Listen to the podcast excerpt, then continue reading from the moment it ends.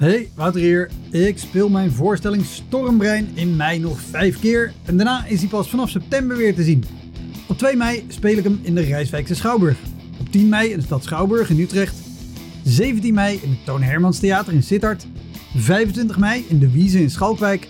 En 29 mei in het Stadstheater in Zoetermeer. Eind mei maak ik mijn nieuwe speellijst bekend, inclusief een te gekke show in de zomer. Meld je via elektropodcast.nl of woutermonde.nl aan voor mijn nieuwsbrief. Dan weet je als eerste waar en wanneer ik te zien ben. Sowieso is dat handig, want dan krijg je elke maand één mail met erin een overzicht van alle podcastgasten, de columns die ik die maand heb gedaan en alle shows die er in de maand erop gaan komen. Welkom, mijn naam is Wouter Monde. Dit is de Elektra Podcast. Een podcast waarin ik met collega's herinneringen ophaal aan shows die ze liever waren vergeten. Genoemd naar het roemruchte jongerencentrum Elektra in Sliedrecht, dat ooit bekend stond als de comedy hell.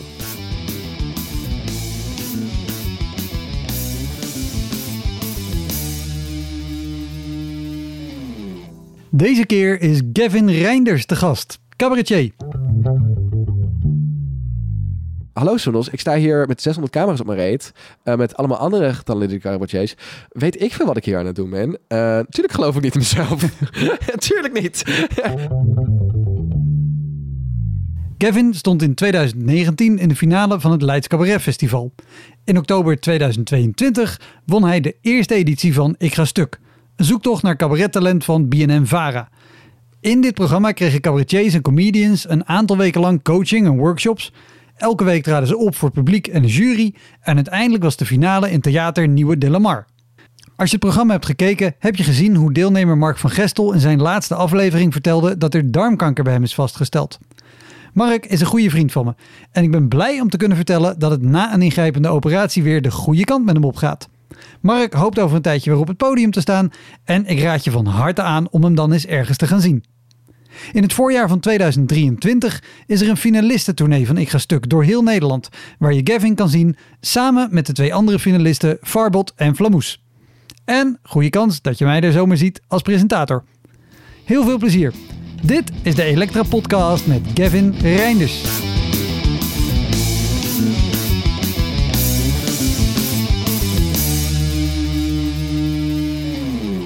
Was het opbouwen, we waren Ja. ook al een beetje praten. Ja. Wat zei je? Je was begonnen op spoken word podia. Ja. En als ik één tip mag geven aan beginnend talent, is het ga beginnen bij Spoken Word. Want ze lachen om alles.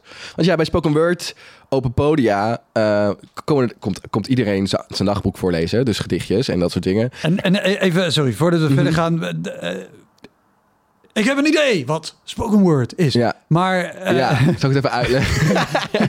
nee, maar, maar, maar eh, Ja. ik heb, de, de vind ik heel leuk. Er luisteren Ja. misschien mensen die denken, ik heb geen idee wat, Ja. wat een open mic is voor comedy. Ik heb geen idee op welke plekken en waar spoken word podia zijn. echt overal en nergens. Echt in theaters, in cafés, in, in, in, in echt, echt... Er zijn er echt takken veel. Er zijn heel veel mensen met gevoelens die het willen delen. Dus, het is, dus er zijn heel veel spoken word podium. En ik heb ook echt wel echt een liefde voor spoken word. Maar er is ook, net zoals comedy, is er heel veel slechte spoken word. Er is ook heel veel slechte comedy. Ja, Eh, nou, er zijn dus, ja, meestal kan je daar inschrijven voor open mics. En dan komen er mogen, acht mensen mogen dan een spoken word doen. En spoken word is zeg maar slam poetry. Ik zeg altijd, het is echt precies tussen rap en kleinkunst in. Daar zit het. En Oké, eh, ja, dat, omschrijving. dat is denk ik de meest duidelijke omschrijving. En het is ja, spoken word, dus praat, gedicht en whatever. En ehm, ik, ik zat op de kunstacademie en eh, dat ging mentaal niet heel goed. En ik deed graphic design en ik haatte alles en ik wilde dood. Het was echt een drama. En toen dacht ik, nou, wat ga je doen als jong iemand eh, als je niet meer jezelf weet te vinden? Dan doe je een cursus. Dat is wat je dan doet. Je doet een creatieve, je gaat potten bakken of zo. En ik ging een spoken word cursus doen eh, van Tomas de Pauw. En we waren allemaal nou ja, meisjes van 16 die dan ja, gedichtjes hadden over dat ze een oudere jongen aan het daten hadden en dat ze een oude ziel hadden, weet je, die situatie. En ik kwam daar met mijn ja, gedicht. En ik schreef altijd al gedichtjes en, en vroeger echt hele dramatische gedichtjes. Maar op een gegeven moment, toen ik ouder werd, werd het... Ja, ik wist niet dat het grappig was. Ehm, dus dat is hoe ik erachter kwam dat ik grappig was. Mhm. Is dat ik een... ik- Mijn allereerste gedichtje, ik ga het nooit meer vergeten, was... Als ik een puist op jouw voorhoofd was, zou je me dan uitknijpen? Of zou je van me afblijven, zodat ik niet op een eh, litteken gaan lijken? Heel diep, heel diep. Maar er zaten allemaal ja, Ja. puistgrapjes in. En over hoe zeg maar, het uitklemmen van een puist lijkt op het mannelijk orgasme. Weet je, dat soort dingen zaten erin. En dat ging ik op een open mic doen. En toen moesten mensen lachen. En toen dacht ik, oh, maar ja, ze hebben net drie, vier, vijf mensen horen praten over, over spoken word, over hun grootste leed. Ja, Dus als ik dan met mijn ukulele beetje flamboyant opkom, Ja, weet je, ja, dan denkt iedereen, oh, thank God, alsjeblieft. Dus dat heb ik echt een jaar, dat was mijn eerste jaar, was overal spoken word, mics. en, en was het, had je dan ook, naarmate je het meer deed, wel het doel met, oké, maar Ja, ik ga ze nu ook wel laten Ja. lachen. ja, Want dat zou ik denken als je op zo'n avond binnenkomt en je ziet weer iedereen ja. diep in zijn boekje met zijn allerdiepste gevoelens. Dat je Mhm. denkt, oh jezus, en dan kom ik met... Ja, ik ging steeds extremer. Dat was zeg maar, dat, ik, ik deed tegen bijna iedere open mic hoor, in dat jaar zeg maar. En ook een paar dramatische, dat komen we straks weer even op terug. Ik denk me nu weer eentje. Eh, want er is namelijk een nadeel van heel lief willen... Want het is een lief begin. Kijk, men zegt altijd dat comedy pijn moet doen. Weet je wel, je moet afgaan en je moet doodgaan. Ik deed alles om te voorkomen dat ik afging. Want ik wist als ik een slechte ervaring... Het was nu mijn safe space, het podium. Dus ja. als ik af zou gaan op het podium, zou ik stoppen. Dat wist ik gewoon van mezelf. Dus ik had de meest lieve... Ja, spoken word is de meest lieve En, en, plek om... en, en wa- waarom dan nog gelijk, dan zou ik stoppen? Omdat ik was begonnen met cabaret maken uit een soort van... eh, ik heb iets nodig om me, me, me omhoog te houden, zeg maar. Want het ging Hmm. gewoon niet zo heel goed bij mij, ment, mentaal. Dus het was mijn, mijn veilige hobby. Het was een soort van eh, mijn joy ding. Want ja, school ging helemaal kut. Mijn Ja. leven ging helemaal kut. Alle, ik woonde in een studentenhuisje van ja, zonder verwarming. en- en alles was kut. Dus mijn moment op het podium was bij mijn momenten dat ik dacht... Oh, nu voel ik me weer Ja, weer even oké. Maar als je af zou gaan op het podium, nou, ik weet niet, hoe- weet niet hoe dat voelt, eh, jaren later. Maar eh, ik dacht, als ik dat ga meemaken, dan wil ik denk ik niet meer. Maar, maar je, had, je had wel het besef, neem ik aan, toch met dat kan gewoon een keer gebeuren. Ook nee, want dat ging me heel goed af. Omdat ik bij die spoken word mics zat. En dat ik eigenlijk, als ik afging, was niet echt afgegaan. Want als mensen niet moesten lachen, deed Dan ik een poëtisch liedje. gewoon spoken word Ja, was. dus dan deed ik een poëtisch liedje. En dan was, nou, dat was wel een mooie zin. Weet je, nou prima, weet je wel. Ja, ja, ja, oké. en, eh, dus het werkte heel goed. Dus, en ik ging op een gegeven moment dus ook inderdaad van... oké, hoe kan ik echt de, de show stelen? Dat was eigenlijk wat ik deed. Heel, heel lullig eigenlijk tegen die andere mensen... die op het open podium stonden. Maar ik ging echt een soort van nadenken van... oké, hoe kan ik ervoor zorgen dat het publiek het aan het einde alleen nog maar voor mij heeft? Het was echt zo'n ego-momentje. Ehm, dus op een gegeven moment ging ik echt nog van... oké, hoe kan ik het nog groffer en extremer maken... zodat eh, eh, dat contrast nog groter wordt tussen spoken word en deep en blablabla. En mijn liedjes. Dus op een gegeven moment werd het echt een soort van uitdaging om iedere keer dat spoken word publiek een cabaret publiek te maken eh, in mijn eentje. En dat ging soms goed, soms niet.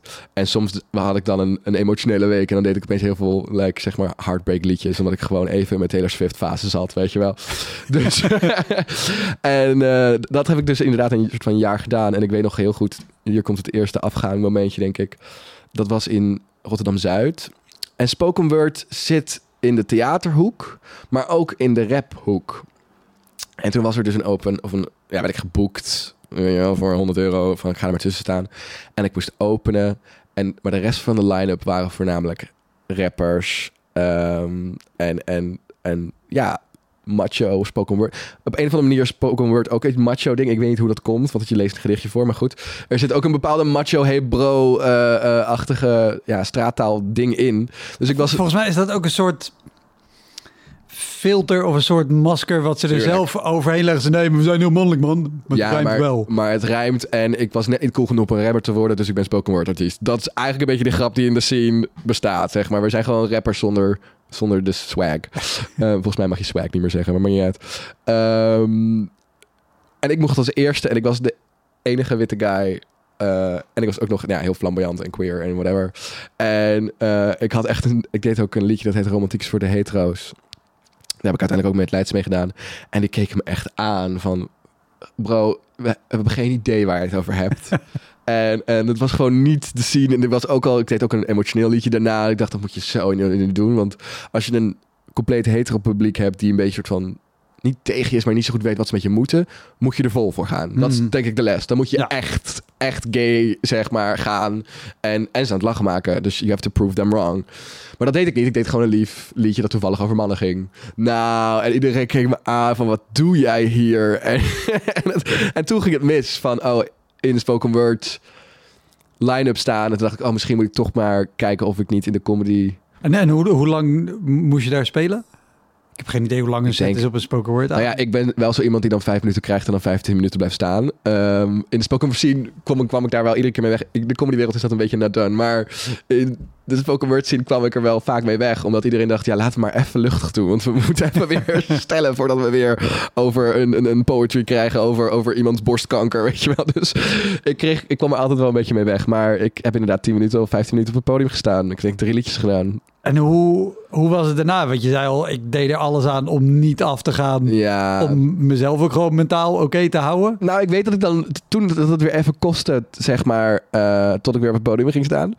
Ehm, en ik denk dat dat ook een beetje het moment was dat ik dacht, oké, ik, ik wil dit wel heel graag. En ik denk dat ik dan langzaam ook een beetje richting de label kleinkunst ging. Want dat is de stap die je maakt. Je doet eerst eens een hobby en dan noem je het kleinkunst en dan noem je het comparé als je het een beetje kan. En eh, dan heel ver ben, als je heel ver bent... daar helemaal mee Nee, dat maakt niet uit. Dat maakt niet uit. Ik denk dat heel veel kleinkunstenaars ook me gaan bellen van... hey, klootzak. Maar, eh, en dan als je heel ver bent, dan noem je jezelf cabaretier. Want dat durf je pas ook. Dat durf ik bij, nou, nu nog nauwelijks, zeg Ja. maar, mezelf cabaretier te noemen. Maar toen dacht ik, oké, ik moet even kijken hoe ik verder kom in deze hele ja, wereldje. En toen heb ik gegoogeld wat je moest doen. en toen zag ik Kiki Schippers en Katinka Polderman staan bij het lijstje van Leids Cabaret Festival. En toen dacht ik, ja, ik ga het gewoon proberen. En toen heb ik een beetje teut. Heb ik me ingeschreven voor het Leids Cabaret Festival. En de allereerste keer dat ik 25 minuten op het podium sta, was tijdens de auditie van Leids Cabaret Festival. Maar en, en hoe, hoe lang had je toen op, op, eh, op, op spoken word podia gespeeld? ik denk een jaar, iets langer dan een jaar. Ah, Oké, Ja, dus het is eigenlijk bizar. ook nog niet heel erg... eh, Eigenlijk idioot. En dat ik, de Leids Cabaret Festival auditie was in, die, eh, in dat café. En dat ging mij heel goed af. Ehm, omdat café, en het is gewoon een beetje kneuzig. En, dat, dat, daar leef ik in, in het kneuzige. En maar, Maar- ja, toen kwam maar- ik in de theaters aan de sowieso, dat, dat is ook al niet per se een makkelijke plek Oh, Nou ja, nee, maar als je kijkt naar de omstandigheden. Ja. wat- dat, volgens mij is dat. Dus het was vroeger altijd op zondagmiddag. ja, Om drie uur met Ja. gewoon volledig daglicht. ja, ik vond het fantastisch. Ja? Ik vond het echt, van, ik heb echt de tijd van mijn leven gehad. Maar ook omdat ik een soort van... Ik dacht, bij Leidst was het heel erg van... Ja, ik ga niet ver komen. Ik dacht, ik ga gewoon even een keer proberen hoe het voelt om oh, zo'n auditie te doen. En eh, dus ik was nog niet helemaal bezig met het feit dat daar... Dat, ik wist ook niet dat Leids Cabaret Festival zo'n groot festival was. Want het stond heel groot voor jong talent. Ik dacht, nou, dat ben ik. Weet je wel zo. Het was heel naïef als je erover nadenkt. Maar eh, ik dacht, ja, ik ga het gewoon proberen. Ik, vond het, ik had niemand van mijn vrienden uitgenodigd. Ik was gewoon alleen naartoe gegaan met mijn ukuleletje, weet je wel zo. En eh, nou, dan zitten alle oude mensen zitten in de voorkant en alle jonge mensen zitten erachter, weet je wel. Nou, dan had ik al mijn eerste grappen, weet je wel. Van ja, fijn dat er een generatie op tijd komt en een generatie te laat komt. Weet je. Eerste grap binnen, weet je Ja. wel. En eh, eh, Martijn, ik weet ook nog heel goed, Martijn Kardol, die presenteerde het. En die ging opeens heel veel grappen doen voordat ik op moest. En toen dacht ik, hé hey, klootzak, nu, nu leg je de lat heel hoog voor mij. Eh, want ik weet niet, ik ben, ik ben niet grappig, ik doe liedjes. Dus nu zit jij heel erg de stand-up comedian uit te hangen. En dat zei ik ook als eerste grap. Altijd fijn als de presentator de lat laag legt. En toen moesten ze al lachen. En toen dacht ik, oh... Oké, we zijn grappig. Sure, prima. Ja, nou we ja, gaan. Slim als je daarmee al. Als je dat doet. En de Ja. opmerkingen over het publieksopbouw en wie waar zit. ja, Is al, ben je al heel erg in het hier en het nu. En denkt iedereen: oh, oké. En het erg is dat ik nu zo denk, niet, niet eens zo weet of ik het zou durven. Nu ik veel verder ben. Maar toen de tijd was het een soort van...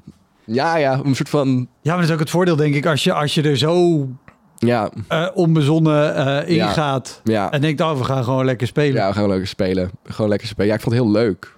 En ik vond het, het Leidse Schouwburg vond ik niet leuk. Of de, de kwartfinale vond ik wel leuk. Omdat ik dan nog inderdaad had van... Ja, dan ga ik toch... Ik mag het kwartfinale doen. Ik mag Leidse Schouwburg doen. Fantastisch. eh eh, life-changing.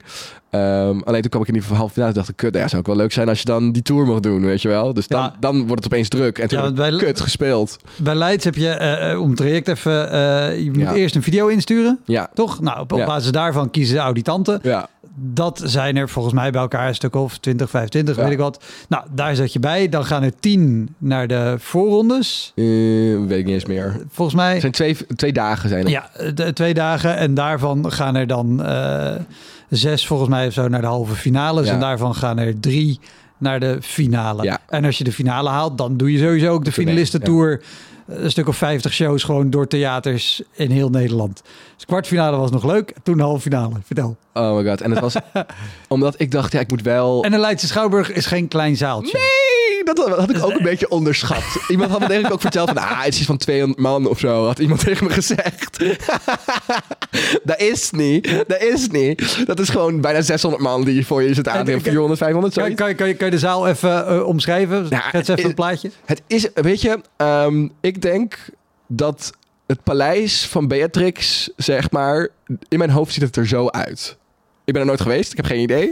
Maar volgens mij is dat de slaapkamer van Beatrix, zeg maar. Er, ja, er, er, alles is goud, alles. Maar het is echt zo'n oldschool schouwburg met, met, met plafonnen en, en, en beschilderingen en, en, en weet ik veel. Michelangelo hangt er ergens, weet ik veel. en het is echt, het is heel intimiderend. En ik weet nog dat ik voor ja. het eerste op mocht lopen en ik dacht, nee, dit gaan we niet doen. Nee? Ik ga niet. Ik ga niet. Ik doe het niet. Ik, ik, ik vertik het, dacht ik. En uh, kijk, iets in mij was wel van... Oh my god, dit is wel een soort van het theaterjongensdroom, weet je wel. Maar ik zag die zaal. Ik dacht, in welke wereld ga ik met mijn ukulele hier met... Nou, echt, ik ging dood. En op een gegeven moment had ik me wel overheen gezet. En toen de kwartfinale was fantastisch. Want ik was natuurlijk de underdog. En dat vinden mensen natuurlijk leuk. Dus dan wordt... Ja, je hebt heel veel gunfactor. Ik was 21. Ik bedoel, de, ik was toen ik met workshop week aankwam.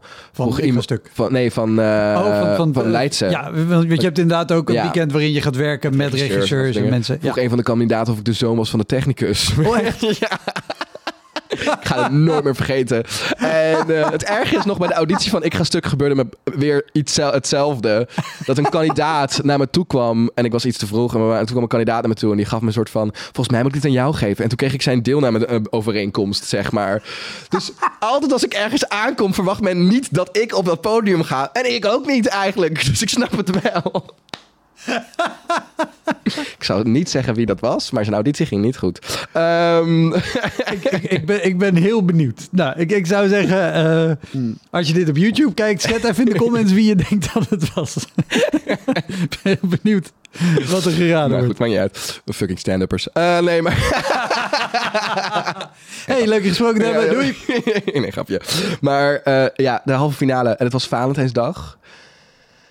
En ik, weet, ik dacht, ik moet even iets anders doen. Want de jury heeft natuurlijk al gezien. Dus ik dacht, ah, wat nou als ik een andere opening doe? En ik had een soort van grap bedacht. Ik dacht, oké, okay, uh, um, ik ben 21 en single. En in het theater is iedereen oud. En ik dacht, ik geef een roos aan iemand op de eerste rij die single is. En dan dat ik daar een improvisatie dingetje mee. Ik weet waarom ik dacht dat het een slim idee was. Geen idee. En dat had je bedacht voor je opening? Voor mijn opening. Helemaal kut. Helemaal kut. Helemaal zenuwachtig. Helemaal druk. En toen was de eerste rij was compleet grijs. En iedereen was getrouwd.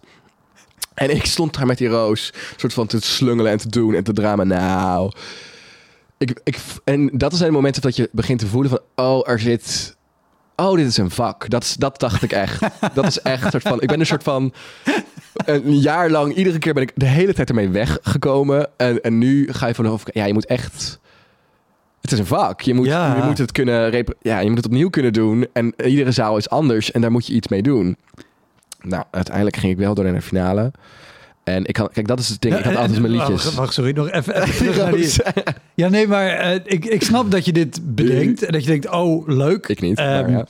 Ik heb ook wel eens uh, bij een halve finale uh, opgekomen en gewoon begonnen met publieksinteractie over iemand op de eerste rij, die de rest van de zaal niet kon zien. Ja, dat was verschrikkelijk. Um, maar, dus dat je dat bedenkt, dat snap ik. Ja. Alleen dan kom je op en gewoon even met wat ik nu van je weet. Met gewoon de spanning en al geïntimideerd door zo'n zaal. ja, ik, ik ben denk ik de laatste om iets over kledingkeuzes te zeggen. Maar uh, oké. Okay. Dat was mijn ding. Dat was mijn in, ding. In tuinboek. Ja. Maar vooral, je moet 20 of 25 minuten. Dit is je opening. Nou ja, daar doe je misschien één of ja. twee minuten over. Ja. Maar dan zit al in je hoofd, kut nu moet ik nog de andere 22, ja, 23 minuten. En ik ben duurde zo... even tot het hersteld was. Uh, maar dat, dat, dat is dan het privilege van een klein kunstenaar, is dat je, je hebt je liedjes. Dus je gaat op een gegeven moment een liedje. En ik had één liedje waarvan ik wist, oké, okay, die werkt altijd. Um, dat was Ode aan de Stratenmaker. En dat was een liedje over... Uh, uh, um, dat er uh, een hele generatie is die gevochten heeft voor onze vrijheid. Er is een hele generatie die ervoor zorgt dat we ons vrij kunnen voorbewegen als land. De stratenmaker. En daar deed ik dan een ode voor. En dan in, in, in eh, na het refrein deed ik A, O, E, U, I. En dan stopte ik er middenin en zeg ik, zijn alle klinkers. Snap je hem? Straatmakers, klinkers. En het is een super domme, flauwe Brigitte Kaandorp, Brigitte Kaandorp-achtige ass krap. Eh, want dat was natuurlijk ook de inspiratie toen de tijd. Ehm, die gewoon altijd werken. Want Ja. er is altijd een man die soort van net te laat is. En denkt nog, dat ik al bezig ben met mijn volgende zin. En die dan hoor je... En dan kon ik daar weer Ja, op in, ja, ja. weet je wel. Dus die grap werkte altijd. Dus ik moest echt daar naartoe werken. Maar ja, het was wel wat je dan gaat doen. Is van, kut, kut, kut. Ik moet naar mijn liedje. Ik moet naar mijn liedje. Want ik moet... eh, dus je gaat heel snel, snel dingen. Dus alles voor dat liedje is kut. Dus je bent echt vijf minuten kwijt van je 25 aan... Oké, ik moet even naar dat liedje heen praten. Ik moet even naar dat liedje praten. Ik moet even... En ik was nog steeds altijd heel comfortabel in mijn liedjes, maar in mijn stand, mijn, mijn, mijn, mijn, mijn conferences eh, niet. dus dat, ik was geen idee wat ik aan het doen- was. Ik was gewoon aan het vertellen, weet je wel. Dus ja, dat versnellen, dat doe ik nog steeds fout. Dat is bij ik stuk ook weer gezegd. Ehm, dat versnellen en het in paniekerig gaan ja. praten en gaan doen, ja, dan al dat valt dood. Totdat jij een liedje komt en dan ben ik weer een beetje gekalmeerd en dan na mijn liedje kan ik weer verder spelen. Daarom ben ik niet gemaakt voor stand-up en ga ik vanavond waarschijnlijk keihard af. kan ik weer terugkomen, is leuk. Maar hoe, hoe kwam je af na, na die show? Want dan, je hebt dan wel al sowieso natuurlijk de wens met ik wil die finale halen, want dan heb Ja. die tour. Ik denk Ja. dat als je zover bent, misschien ook wel een beetje in begint te klinken met... Oh, dit is misschien een groter ding dan ik aanvankelijk dacht toen ik half dronken mijn aanmeldformulier instuurde. Zo stom eigenlijk. Ik heb zoveel domme dingen gedaan. Maar ehm, ja, ik, ik, ik, ik, ik, ik denk dat toen na dit optreden... dat ik wel realiseerde van... oké, dit ging niet zo goed als die kwartfinale. En in mijn hoofd was het van... oké, als, je niet, als je niet beter speelt dan je vorige keer... is het klaar. Dat is hoe het werkt, zeg maar. Ehm, dus ik had me eigenlijk al wel voorbesteld van... oké, ik kan zeggen halve finalist. Hartstikke leuk. Dan gaan we gewoon weer de podiaatjes doen... en de dingetjes doen. En, en eh, het is al beter gegaan dan ik had verwacht. Ehm, dus het was heel erg zelfbewust, de Ah, reactie. Het was heel erg zo van, oké, ja Kevin, het is inderdaad een vak. Dat, die gedachte van, Kevin, het is ook een vak. Je hebt jezelf hier naartoe gebluft, maar het is natuurlijk idioot. En het was heel, eh, heel schattig. Ik eh, was door naar de finale en toen kreeg ik dus... Of ik had, verlo- ik had de finale verloren. Nou ja, ik was al lang bij dat ik er was. Dus het, iedereen zei een soort van... Ja, nee, maar volgende keer... wel." En ik dacht, waar... Nee, ehm, ik mag op tour straks. Fuck Ja. jullie allemaal. Ehm, en mijn broer die appte me... Ja, Claudia de Brij haalde niet eens de finale. en ik, met een oud krantenkripsel dat zij ook 21 was en mee had gedaan. Weet je wel. Oh, goed. Dus toen dacht ik, nou, dat is wel heel erg lief. Maar eh, niet voor Claudia, maar eh, wel voor mij. Oh, en dan, dan ga je die tour doen. Hoe... Ja, de finale, de finale was ook Oh. even een afgangmomentje. Oh, ook nog, een leermomentje Ik- voor ja. 21-jarige Kevin. Want de presentator was Dolf Jansen. En eh, nou, die had er al sowieso al heel vertrouwen in dat ik ging winnen. Dus dat was heel duidelijk. Want dan moet je bij Spijkers eh, zitten en dan vroeg je aan de andere kandidaten wie gaat winnen. En die zeiden allemaal ik. En ik zei, "Eh." en toen zei je iets van, ja, dat gaat dus niet goed komen. Zoiets. Oh, want hadden jullie ook dat je dan op zaterdagmiddag inderdaad al bij Spijkers met Koppen op de radio ja. zit? Ja. Ja, ik hoorde eh, eh, Lisa Osterman had dat, had dat ook gehad. ja, zij was best wel leuk erop, vond ik. Hoe, hoe is de druk op zo'n moment? Had je op dat moment al eerder zulke grote radio of, of tv? Nee, ehm, en Dolf Jansen is dan ook de slechtste om dan je eerste, zeg maar, radio te hebben. Want hij gaat fucking snel. Ja. Eh, en ik ben niet kort van stof. Ehm, dus ik, heb, ik heb volgens mij niks... Ik heb, ik heb drie keer het woord huppelkut gezegd. Ehm, en uit een soort van paniek, weet ik veel. I don't know. Ik was 21, hè? Ik was 21. Ehm, het was echt een nachtmerrie. Het was echt... En op een gegeven moment vroeg je dus inderdaad aan de andere kandidaten... wie gaat er winnen, wie gaat er winnen. En eh, aan mij vroeg je niet, volgens mij niet eens meer. maar goed, Dolf Jansen ging dat dus presenteren. En hij had een soort van... Volgens mij was ik als tweede in de finale. Die mocht ik spelen. En eh, hij had een beetje ruzie gemaakt met iemand achterin het balkon... die wel een beetje dronken was. Eh, die dus ook nog een beetje aan het begon te gillen en te doen. En, en kijk, Dolf Jansen houdt natuurlijk een beetje van publiek Ja. spelen. Nou, nou, en deze man was een beetje dronken en die was aan het gillen en het doen en bla, bla, bla, bla. En hij was nog bezig met die guy. En ik denk dat hij dacht dat dat klaar was. Eh, dus hij zegt mijn naam, dat ik op moet. Maar die man was dus nog steeds aan het gillen. Oh nee. En kijk, nu heb ik allemaal grapjes voorbereid voor als ik uitgejoeld word. Ik heb heel veel geleerd op de Tour van Leidse. Maar weet je, nu heb je daar, weet je wel, je, je, je dingetjes voor. Ja. Weet je wel, voorbereid in je lijf zit van als iemand iets gemeen zegt. blablabla. Ik heb zelfs grappen voor als iemand opstaat en mijn kankerhomo noemt. Zeg maar, is nog nooit gebeurd. eh, zo heftig. Maar eh, eh, ik heb wel grappen ervoor. maar toen had ik me helemaal... Ik had niks voorbereid voor als dat zou gebeuren. Ik had niet eens over nagedacht dat dat zou kunnen gebeuren. Want mijn ervaring was op spoken word artiesten. En al die mensen zijn veel te scheiterig en gevoelig om dat überhaupt te gaan doen. Dus het was de eerste keer dat ik moest dealen met iemand die aan het joelen is, aan het doen is. En, en, en niet gewoon zit en luistert. Maar ook in de alweer in je finale van het. Leidse Krabbelprijs. In die opening. Nou, ik wilde dood, kan ik je vertellen.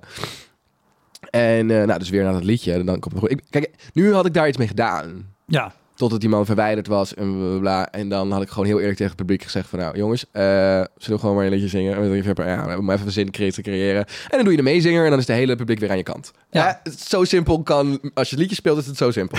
ik snap niet waarom jullie, zeg maar, stemmers niet gewoon een gitaar, een akkoordje leren. Jezus. dat komt omdat stand-up zo ontzettend makkelijk is. Nee, stand-up is zoveel moeilijker dan liedjes schrijven. Dit is een geheim die wij kleine kunstenaars heel erg bewaard hebben. Van als, dat het zo moeilijk moet zijn. Dit, dit is een van de dingen waar- die ik Drie altijd echt het, het aller... Ja, stand-up is zo makkelijk. Ja?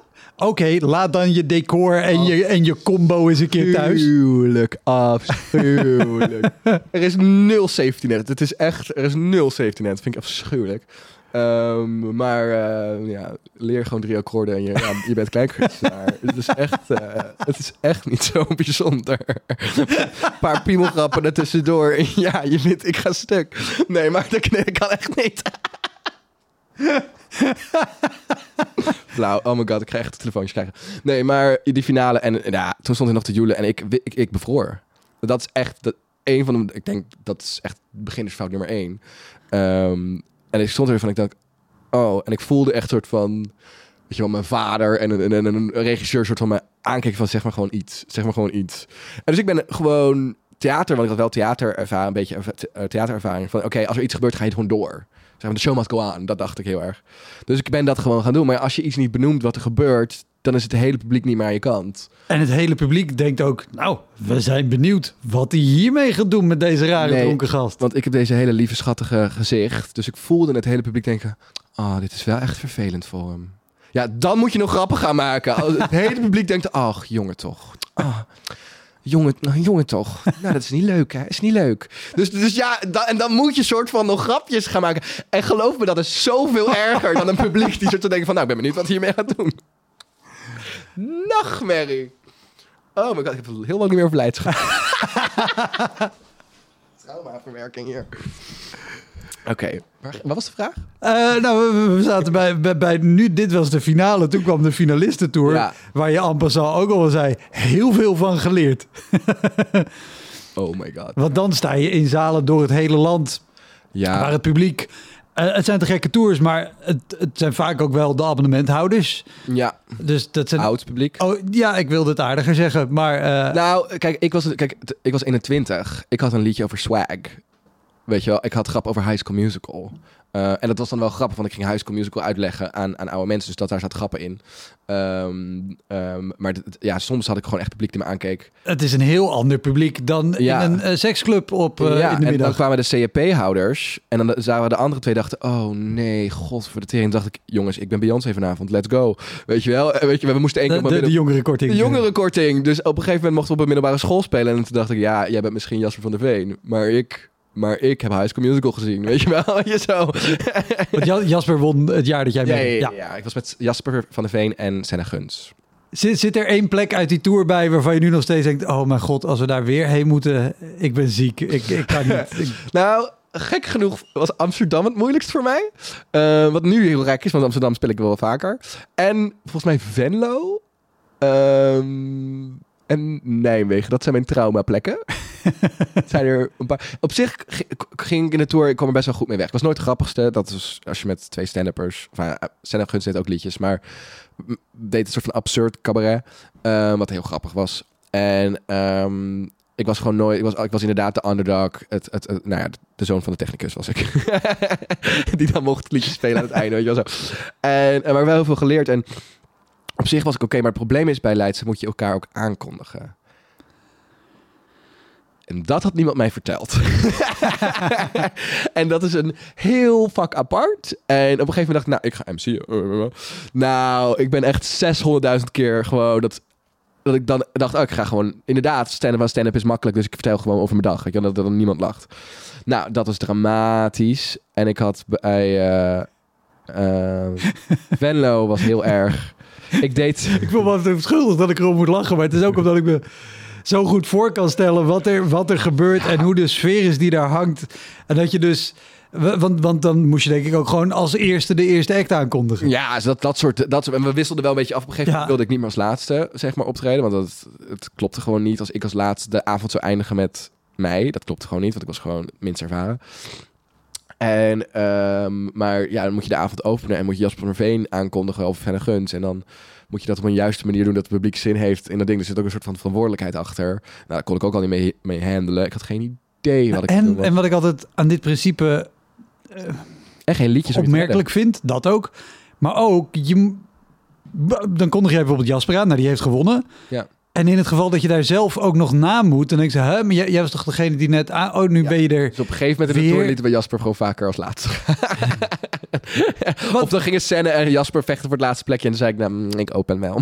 Wel? Ja, en vaak ook bij zo'n finalistentour, dan wisselen plek 1 en 2. Ja. En de laatste is de winnaar, want dat is Ja. de... nee, maar dat was andersom. Ja. Dus ik was eigenlijk bijna altijd als eerste. Want ik was één keer getraumatiseerd. Zeg maar dat ik als laatste ging. En dat ik nee, dat ik nooit meer.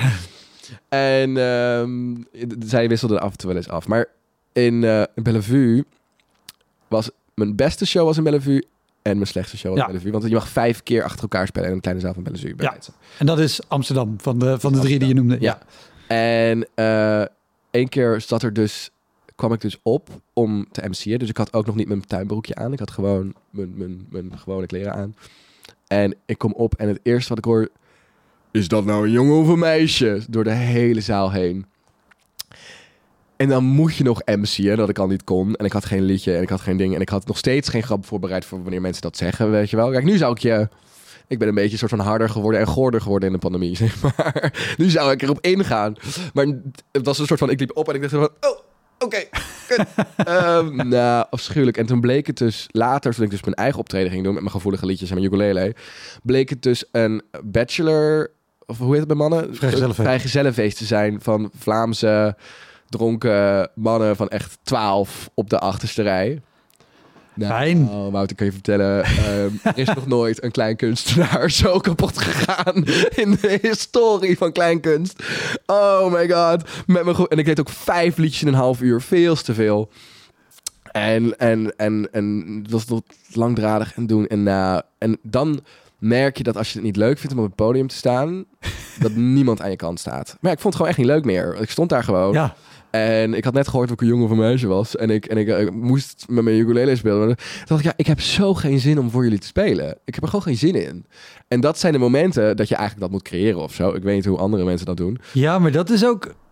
Ik heb het niet vaak gehad, maar Nee, het gevoel, ik wil niet voor jullie spelen, ja. dat is een hele rare emotie. Om En ik had weer precies hetzelfde als bij de finale van Leidse. Of bij de kwartfinale. Dat mensen aankijken van, ah, dat is inderdaad niet leuk, schat. Echt, oh, weet je, dat medelijden publiek. Dus je de ene helft zit dronken door je heen te gillen. De andere helft voelt zich, zeg maar, een soort van ongemakkelijk en... en, en een beetje schuldig en, en hebben een beetje medelijden met je. En jij staat daar in je tuinbroek.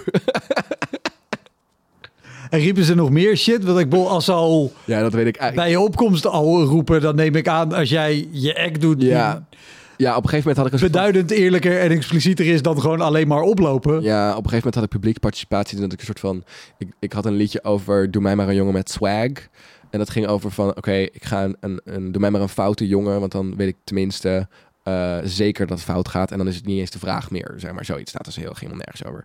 Eh, en toen liet ik op een gegeven moment het publiek swag roepen. En dan zei ik: Doe mij maar een jongen met. En dan deed het publiek swag. En dat werkte heel leuk om een beetje het publiek een beetje los te krijgen. En een beetje aan mijn kant.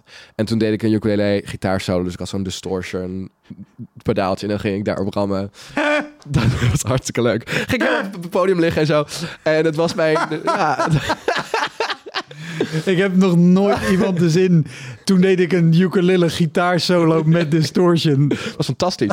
En, ehm, maar ja, toen we hadden zij dus swag geroepen. En toen de rest van de avond hebben zij swag, swag, swag. Door random momenten lopen Oh gillen. jezus.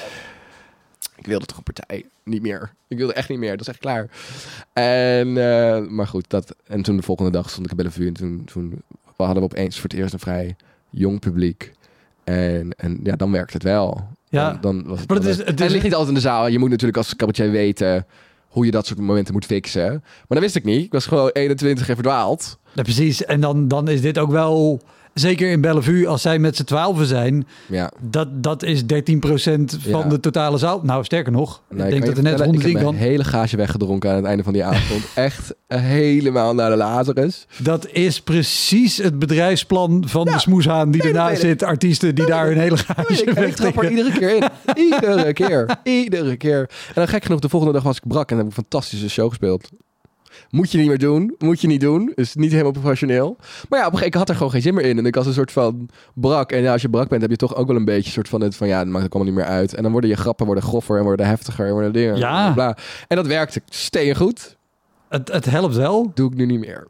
Ga ik nu niet meer doen. Maar heb je nu niet ook gewoon van jezelf die, eh, Ja. nou ja, hoe noem je het, maar, maar, maar die houding dat je denkt, oké, maakt niet uit wat jullie ervan vinden. Ik kom gewoon Soms. dit doen en ik ga er gewoon vol voor. Soms. Behalve als Soenos je nek loopt te hijgen, dan, dan heb ik dat minder. Eh, maar eh, ehm, ik, het lukt me nu wel steeds vaker om op die plek te krijgen. Ja. Ik hoop wel dat het ooit standaard wordt. Hoi, Wouter hier. Wist je dat er al meer dan 160 afleveringen van Elektra online staan? Dus het kan heel goed dat je net die aflevering hebt gemist met een comedian of cabaretier die jij echt helemaal te gek vindt. Op elektrapodcast.nl kan je makkelijk zoeken op de naam van de gast. En daar kan je ook heel makkelijk doneren of crewmember worden om mij te steunen bij het maken van deze podcast. Als je in je podcast of streaming app even klikt op abonneren of volgen, dat is gratis, krijg je elke week een melding als er een nieuwe aflevering klaar staat. Oké, snel weer terug. We moeten het uiteraard over ik ga stuk hebben. Ja, Ik heb alle rondes gezien behalve de auditieronde en de finale. Ja, ja, het waren mijn beste avonden. hè, dus als ik er niet ben, dan gaat het goed. Misschien ligt het aan jou. Eh, Ik denk het.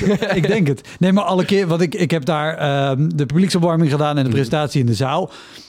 Ik heb jou daar echt geen één keer slecht zien gaan. In ieder geval Vond niet ik ook niet. dat ik dacht het gaat eh, slecht. Eh, maar wel, hoe was het? Wat, wat, wat ik wel had, ik vond het heel fijn dat ik daar alleen maar was als opwarmer en presentator. Ja. Want ik had nul druk met hoe ik wil door naar de volgende ronde. Ik had geen enkele druk met hoe dit komt op tv. Hier gaan mensen iets van vinden. Eh, geen druk met wat gaat de jury hiervan zeggen. Al die dingen Ja. waren voor jou, voor jullie als Ja. deelnemers natuurlijk wel aan de hand. Hoe, hoe was dit om te spelen? Nou, het was een hele aparte ervaring. Maar het is ook omdat het, we komen natuurlijk uit de pandemie. Ehm, dus het was ook een beetje soort van voor het eerst weer in tijden dat ik echt regulier aan het spelen was. Dat was het voordeel daaraan. Eh, je kan zeggen wat je wil over het programma, maar het was wel een langdurig programma. En het betekende wel dat ik iedere week weer bezig was met cabaret. Wat een luxe is na de pandemietijd. Ja, Ehm, dus dat vond ik er lekker want eh, sorry, eh, jou dat je meedeed aan Leids was volgens mij nog net Ja, voor. net Ik ervoor, doen, 2019. 2019. Dus ik dacht na Leids Cabaret van yes. En toen ben ik ook gestopt met mijn studie. En ik dacht ik ga vol voor de cabaret. En toen heb ik een paar leuke optredens mogen doen. En toen was het in één klap klaar. En toen was het een soort van aanstormend nieuw talent. Eh, eh, en, en op een gegeven moment was ik Zoom-artiest. Ehm, en toen dacht ik, ik ga stoppen. Ik ga nooit meer op het podium staan. Ik heb één Zoom-optreden gedaan. Weet je wel, van die bedrijven die dan na een meeting, zeg maar... willen. done that. Ja, Ja, en ik heb het één keer gedaan voor 50 euro. voor Voor 50. 50 euro Dude. met mijn ukulele. Ja, ja, ja, ja, het waren desperate times, desperate times. Ja, jullie hadden al namen en zo. Ik was gewoon een kneus met ukulele van 21. Oké, toen was ik al 23, maar goed. En, ehm, en dat dan je 20 schermpjes ziet en dat iedereen een soort van dit gaat doen. Een soort van duimpjes omhoog. En, en, en het, is, allemaal- het is wel goed, jongen. dat medelijden publiek, weet je wel. En ik doe op een gegeven moment die laptop op een gegeven moment dicht. En ik dacht van ja, ze hebben wel een soort van gelachen. Maar alles wat ik leuk vind aan cabaret, was er niet. En alles wat ik zwaar en, en heftig en moeilijk vind in cabaret, want daar, dat, dat, daar gaat deze hele podcast over, ja, ja. was verdubbeld. Ehm, Dat is, ik heb het nog nooit iemand zo goed horen samenvatten, maar exact dat is het. Ja, en dus zeg maar, alles, zeg maar, cabaret is leuk die, die ene tien minuten dat het goed gaat op het podium. En voor de rest is het allemaal kut. Alles is zwaar en heftig jezelf daar krijgen. Het, het versturen van je factuur af, achteraf, je btw-aangifte, alle, alles eraan is eigenlijk kut. Dus dat, als dat moment die het goed moet maken er niet is voor twee, drie jaar lang voor beginnende artiesten, dat er geen enkele snabbelachtig iets is. Ja, ik dacht echt, ik ben klaar. Ja, geen snabbels, maar ook twee jaar lang geen normale shows. Er zijn natuurlijk periodes geweest met Ja. wel 30 man of op afstand, of weet ik wat. Ik stond, maar ik stond op Fringe Festival in een zaaltje waar normaal bijna 100 man konden. Ik mocht er 14, maar dan moesten ze wel allemaal in paren komen. Want dan mag je dan naast elkaar zitten. Als ze allemaal alleen kwamen, waren het er negen. oh, het is afschuwelijk. En één keer, het was een voorstelling over mijn familie. Ehm, en op een gegeven moment had mijn familie één... Want ik mocht zes keer of, zes, of negen keer mocht ik het spelen. En eh, toen had één keer per ongeluk mijn familie allemaal tegelijkertijd de zaal geboekt. nee! Dus het was één zaal, allemaal mijn familie, over mijn, mijn voorstelling over mijn familie. Eh, weet je wel, met hele heftige liedjes in over mijn, mijn broer met autisme en mijn vader die in een rolstoel zit. Weet je wel. Dus allemaal dat soort grove grappen zaten erin. En zij moesten lachen om ja, de duistere familiemomenten. Waar normaal publiek denkt, ah, oh, oké, uh, uh. En ja, maar grappen- ook, ook nog niet eens per se het grove, maar van wat ik van jou gezien heb, ook heel, hele persoonlijke dingen. Hele persoonlijke dingen. En zij moeten dan lachen om de, de, de dingen die ze hebben meegemaakt en her, herkennen, want zij zijn deel van het verhaal. En dan, ja, mijn flauwe, zeg maar, eh eh, eh, eh, cabaretgrappen, dachten ze van, ja, Kevin is weer idioot aan het doen. Dus, dus dat was de meest rare voorstelling die ik ooit heb gespeeld. eh, ik ga, wil, ik- ga- dat doe ik niet vaak, maar dan wil ik één grap spoileren, omdat, het, omdat ik het zo'n leuke grap vind over je. En ik kan hem eruit halen als je het niet wil. Nee, maar, dat is oké. maar over je coming out. En dat je, dat je het vertelt aan je ouders dat je homo bent. En dat je broers elkaar allemaal aankijken met... Oh, dus we mogen het nu gewoon hardop Ja, zeggen. maar dat is dus echt hoe het gegaan is. Het is echt hoe het gegaan is. Ik vind dat zo'n leuke grap. Ik Ja. geloof ook oh, zonder meer dat het, dat het echt is. Ja, nee, het was, zonder, het was echt zonder twijfel. Het was, het was nog erger in het. zeg maar, dat is de toned down version van mijn coming out. Maar ehm, het was, ja, nobody cared. Maar eh, ja, dat was, dat, dat, die grap is nog uit Leidse. De rest heb ik allemaal nieuw materiaal gedaan. Ja. Stuk, dat is de enige die van En Leidse. hoe, hoe, de- de- ik vraag dit vaker, hoe lang speel je? Maar zo'n voorstelling ook voor negen man of voor veertien man spelen... eh, kan heel leuk zijn, maar in zo'n grote zaal... Het was keihard werken. kans heel klein. En dan voor je eigen familie. Hoe lang duurt deze voorstelling? Bijna 50 minuten of zo. 50, 50 minuten. Ja, het was echt zwaar. Waarbij ook, ja, zij zullen om, om de herkenning lachen, maar ook dingen waar je normaal de verrassing hebt bij het publiek. Dit Ja. is je familie. Er zit nu. Ja, en het was ook wel, het, het was eigenlijk wel heel mooi. Het wordt dan meer een soort van mooie voorstelling, theatervoorstelling, ehm, dan cabaret. Dat vind ik altijd jammer, want ik kan, ik kan heel mooie, liefdevolle liedjes zingen. Ik vind het gewoon niet leuk. Eh, dus ik schrijf ook heel veel dramatische, dramatische, poëtische liedjes, maar die, ik zie nooit het podium, omdat ik denk, ja, één keer in de zoveel tijd doe ik het wel hoor, maar ze hebben hem bij ik een stuk eruit geknipt. dat zal een reden voor zijn. Maar ehm, ehm, dus, dus dan wordt het een hele mooie theatervoorstelling met een poëtische achtergrond.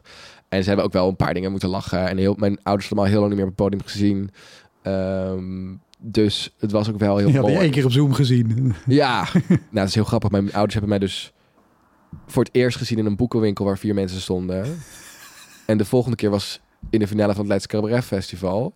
Dan was het Zoom eh, en Fringe tussen die zalen. En daarna was het de finale van Ik Ga Stuk. Dus dat zijn de aantal keren dat mijn ouders... Ja, de finalistentour hebben ze zijn ook geweest. Ja. Maar ik, ik nodig mijn ouders niet heel vaak uit. Nee, en een finaliste, eh, finale van Ik Ga Stuk was in Nieuw de Lamar voor Ja. 600 man. Ja, zoiets, ja. ja. Dus mijn ouders hebben alle de extreme gezien. Ja, ja, ja. Tussenin dingetjes, nou, dat, dat merken zij niet. Dus Ja, want eh, we, gingen naar Ik Ga Stuk. Ja, toen hadden we dat? Naar, naar Zoom. Maar hoe, hoe was dat? Want Ja, ik neem aan toen, bij Leids was je heel onbevangen met, oh leuk, we gaan het doen. Hier was je denk ik heel bewust ingestapt met het idee, hier kan, hier kan iets uit voortkomen. Nou ja, hier dacht ik wel van oké, ik moet eigenlijk de finale halen. Eh, anders. eh, ja, ik heb Leidse finale gehaald. Dus als even. Maar aan de andere dag, als ik er snel uitleg, kan ik het programma de schuld geven. Dus dat waren, was waarom ik niet weer een festival deed, maar een tv-programma. Ja. Eh, en ik, wilde, ik vond het ook een leuke uitdaging. Ik vond het echt een leuke uitdaging om te doen.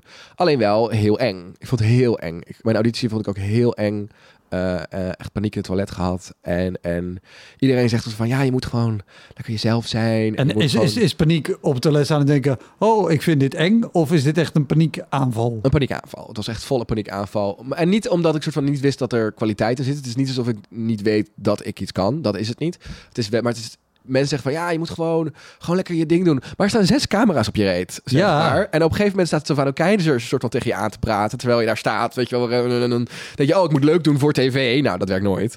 En, en, en, en dan moet je auditie doen voor. Nou, ja, dat was ook niet zomaar een jury, weet je wel. En eh, ik, ben- ik ben een groot Soendels fan ook. Dus eh, ik kijk heel erg naar haar op. En ik dacht, maar ja, ik maak niet het soort cabaret dat Soendels gaat waarderen. Dat dacht ik. Ja. Omdat zij is best wel pittig iemand.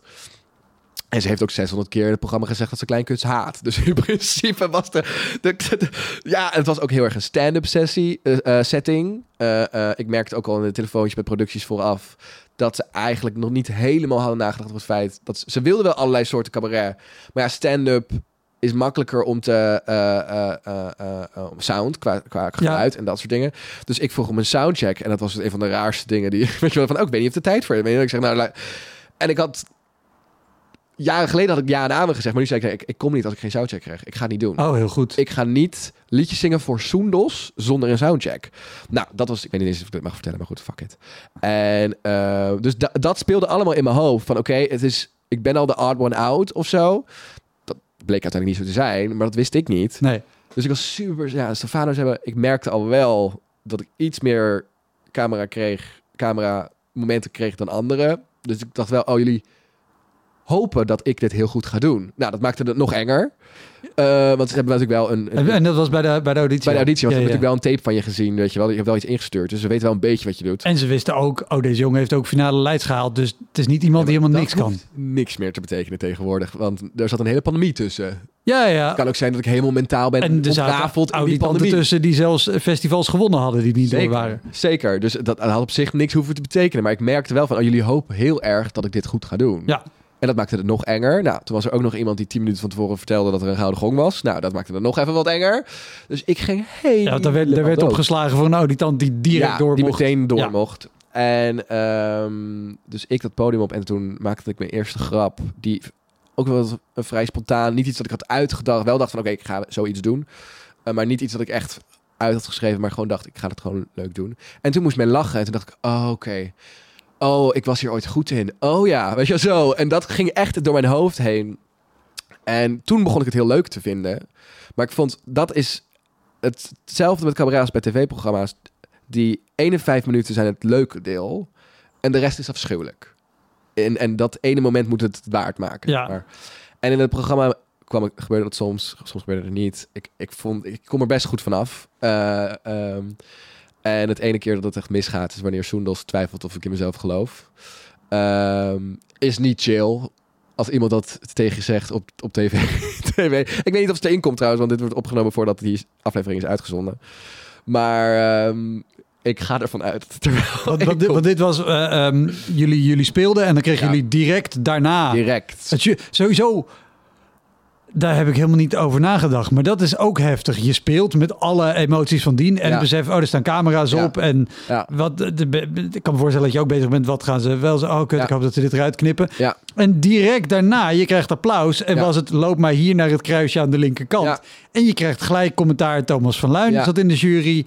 Eh, eh, oh, dan kan ik niet Jonge Fong, eh, directeur van de Kleine Comedie. Jurgen. Jurgen, ja, dank je. Ik kon niet op zijn voornaam komen. Eh, en Soendos. En En, die, en die gaan gelijk met z'n drieën hun commentaar geven. En in mijn hoofd had ik bedacht: dit wordt het ergste deel.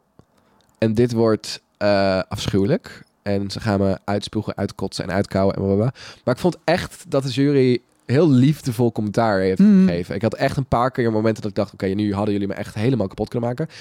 Ik vond ook wel dat ik af en toe hele strenge... eh, maar ik ben niet goed met mijn hoofd. Want ik eh, hoor dan alle positieve dingen in die hoor ik dus dan niet. En dan loop ik het podium af en dan denk ik... ah, ze hebben me helemaal kapot gemaakt. en dan leest de productie voor me wat ze uiteindelijk hebben gezegd, zeg maar, achteraf. En dan denk ik, oh, dat is eigenlijk best positief. dus het ligt ook een beetje aan mij. Ehm, eh, maar dus, ik vond dat wel meevallen. Ik, ik, ik, ik, ik, maar ik ben ook wel iemand, als je iets tegen me zegt, dan wil ik heel graag dat proberen. Dus ik had ook wel echt een moment dat er op een gegeven moment... eh, eh, dat ze dingen zeiden. En dacht, nou, godverdomme, dan ga ik het ook laten zien. Dat ik, het kan doen. ik was ook iedere week bezig met, wat kan ik nieuw laten zien? Ik denk dat jij van, van alle kandidaten het meest elke week... Ik vond het heel leuk dat je dat in het begin van dit gesprek ook zei... ja, over die, over die spoken word avonden. Dat Ja. je zei, ik was altijd bezig met hoe kan ik ja, opvallen? Hoe kan ik iets anders doen? Hoe kan ik indruk maken? Hoe kan ik zorgen dat ze alleen mij onthouden? ja. En niks ten nadele van de andere kandidaten. Nee, maar ik denk dat jij Ik heb Dat iedere week wat anders gedaan. het meest finale. hebt gedaan. Ik heb iedere week een nieuw liedje gedaan. Ik heb, ik heb, ik, ik, het was heel, eigenlijk heel strategisch uiteindelijk. In het moment het voelde heel het slim zo. gespeeld. Maar het was heel strategisch. Maar ik dat het natuurlijk omdat ik Leids had gedaan. En dat daar ook bijvoorbeeld... Volgens mij had Jasper van der Veen ook wel een beetje een tactiek, denk ik. Eh, en dat ik daar toch wel een beetje een soort van mental note had gemaakt. Van ja, je bent niet alleen maar leuk aan het doen. Je moet ook even nadenken over hoe je je meerdere kanten kan laten zien. En je bent aan het... Aan het, aan het je zit in een competitie met stand-uppers... Die, die, die veel meer ervaren zijn in het feit van dingen opnieuw herhalen... en, en grappen aanpassen en, en, en, en, en, en dingen uitschrijven en dat soort dingen. Ja, ik schrijf alleen maar post-its, weet je wel. Dat is echt een drama.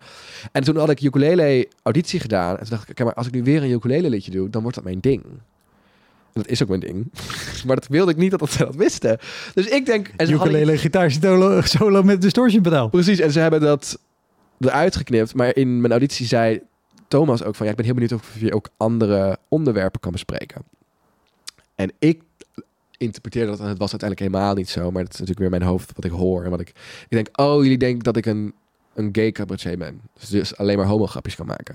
En toen dacht ik, maar dat ben ik ook. en, toen dacht ik. En toen, dacht ik, en toen werd ik daar heel gefrustreerd in. Toen dacht ik, en, en, en, en, ik werd daar een beetje soort van boos. En als ik boos word, dan wil ik altijd bewijzen dat het niet zo is. Maar het is wel zo. En eh, ik, ik, ik van, ja, waarom mag ik niet gewoon een, een, een gay cabaretier zijn? Zeg maar, waarom mag ik niet daar... Ik bedoel, heters maken ook de hele tijd grappen over een vriendin. Eh, waarom, is het, waarom wordt het besproken? Dus ik had echt helemaal mentaal kapot gemaakt. En toen dacht ik, oké, maar dan ga ik het meest gayste performance die ik ooit heb gemaakt, ga ik dan doen als eerste optreden in het traject. Dus ik kwam op hakken en in een rokje en als stewardess. Een liedje dat niet gaat over gay zijn. In theorie. Maar er zitten wel heel veel innuendo's. En klein, kleine side note. Eh, met, met twee danseressen en een volledig ja. dansnummer. Wat Ja, ja, ja. hartstikke Het was heel ging. flamboyant. Ehm, en eh, ja, ik had ook mijn eerste grap was ook soort van ja, eh, er werd gezegd van kan je andere onderwerpen bespreken. Dus dit wordt een heel hetero performance. Nou, toen had ik weer mijn eerste lach. Ik heb altijd die eerste lach nodig, anders kan ik het niet, denk ik. En ehm, het was heel strategisch, want ik dacht oké, jij denkt dat ik alleen dit ben, en dan ga ik je gelijk geven, maar ik ga je ook laten zien wat het nog meer inhoudt. Ja. Dus het was heel. Nou ja, je kan of je best doen om het niet te zijn, of te zeggen fuck it. En dan ben ik ook gewoon de beste gay cabaretier Ja, fuck it. die je kan vinden. En toen kwam de, de, de derde ronde. En dacht ik, het enige wat ik nog, moet laten zien is een soort van zonder instrument stand-uppen. Voor de luisteraars, ik doe hier net quotes. zodat niet een, een comedyclub me nu belt met van, je bent helemaal geen stand-upper. Ehm, maar, nou, dat ging ook best oké. Ik bedoel, het ging prima. Ehm, het is niet uitgezonden, dus het was niet, het was niet dramatisch genoeg om uit te zenden. Maar ook niet goed genoeg om uit te zenden. En dan op een gegeven moment kom je bij het moment dat Soendel zegt van... Ja, geloof je wel in jezelf? In een avond dat ik dacht... Oh, ik heb eigenlijk publiek wel mee. Nou, en toen zakte ik een beetje door de grond, ja.